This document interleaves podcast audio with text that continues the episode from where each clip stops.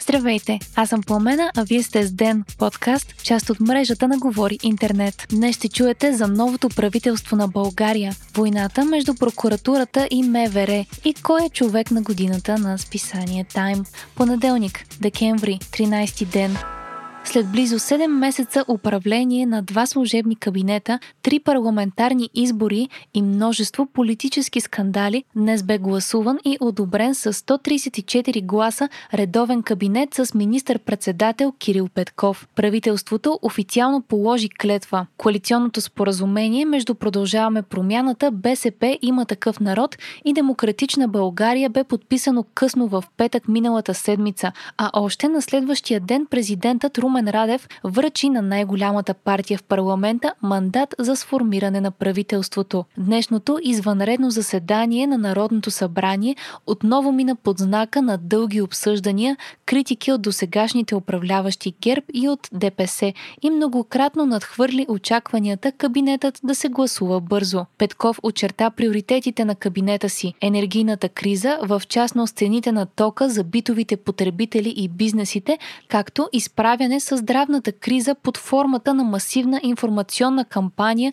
за доброволна вакцинация срещу COVID-19. Вече са ясни и структурата и състава на кабинета. Премьер е Кирил Петков, вице-премьер и министър на финансите и отговорник по еврофондовете е Асен Василев. Лидерът на БСП Корнелия Нинова е вице-премьер и министър по економиката и индустрията. В кабинета ще има ново министерство на ефективното управление, а начало ще застане стане Калина Константинова от Продължаваме промяната. Съпредседателят на Зеленото движение, част от Демократична България, Борислав Сандов е министър на околната среда и водите и вице-премьер по климатичните политики. Гроздан Караджов е министър на регионалното развитие и благоустройство. Теодора Генчовска, излъчена от има такъв народ, е министър на външните работи. Георги Гьоков от БСП е министър на труда и социалната политика. Професор Асена Сер Безова е министър на здравеопазването. Една от кандидатурите, предизвикала обществено вълнение, е тази на Атанас Атанасов за министър на културата. Атанасов е едва на 31 години, но с интересна биография зад гърба си. Иван Иванов от БСП като министър на земеделието също предизвика спорни реакции. Създателят на логистичната група Еконт, Николай Събев, е министър на транспорта. Друго ново министерство, това на иновациите и растежа, ще бъде оглавено от Даниел Лорер. Надежда Йорданова от Демократична България е министър на правосъдието и IT предприемачът от Демократична България Божидар Божанов е министър на електронното управление. Александър Николов, предложение на има такъв народ, е министър на енергетиката. Радостин Василев е министър на спорта, а министър на туризма е Христо Проданов постовете си от служебният кабинет запазват Бойко Рашков като министър на вътрешните работи, Николай Денков като министър на образованието, а досегашният премьер Стефан Янев е министър на отбраната. ça. По време на уикенда избухна и напрежение между прокуратурата и МВР. На пресконференция вчера прокуратурата обвини ръководителят на главна дирекция борба с организираната престъпност Калин Стоянов в опит да им окаже натиск. Става въпрос за разследването на строителството на лот 5 от автомагистрала Хемус и по-конкретно, адвокатът на задържания в хода на разследването е предложил клиентът му да направи разкрития, за да избегне наказателно наказателна отговорност. Прокурорите са отказали и според тях Стоянов с неподходящ тон се е опитал да промени позицията им по въпроса. Шефът на ГД Боб ги е обвинил, че провалят разследването и е казал, че ще има последици от това. Припомняме, че става въпрос за разследване за неправомерно изтегляне на над 53 милиона лева отпуснати за строителството на Хемус. През изминалите два дни последваха многобройни обвинения между ГДБОП и прокуратурата, като държавното обвинение определи действията на МВР като война. Според ГДБОП, служителите на дирекцията на два пъти не са могли да разпитат лице по делото,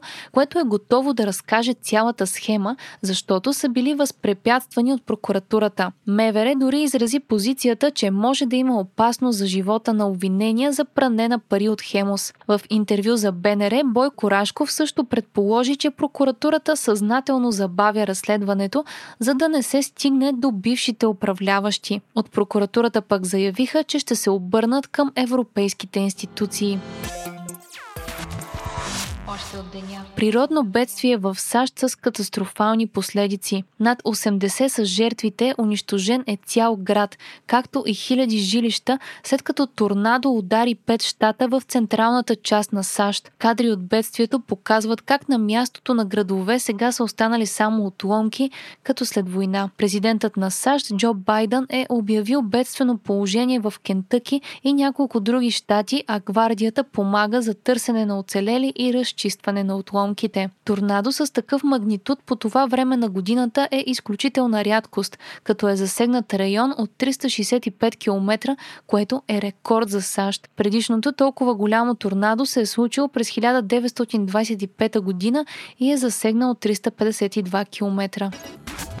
Илон Мъск е човек на годината на списание Time, медията, чието приз човек на годината е своеобразно огледало за изминалите 12 месеца, аргументира избора си с думите, че Мъск е вероятно най-богатият пример на мащабна промяна в обществото, както и че малко други хора влияят толкова много върху живота на Земята и потенциално този извън нея. Илон Мъск се занимава не само с производството на електромобилите Тесла, космическите ракети в Space SpaceX, но и с иновативната технология Neuralink.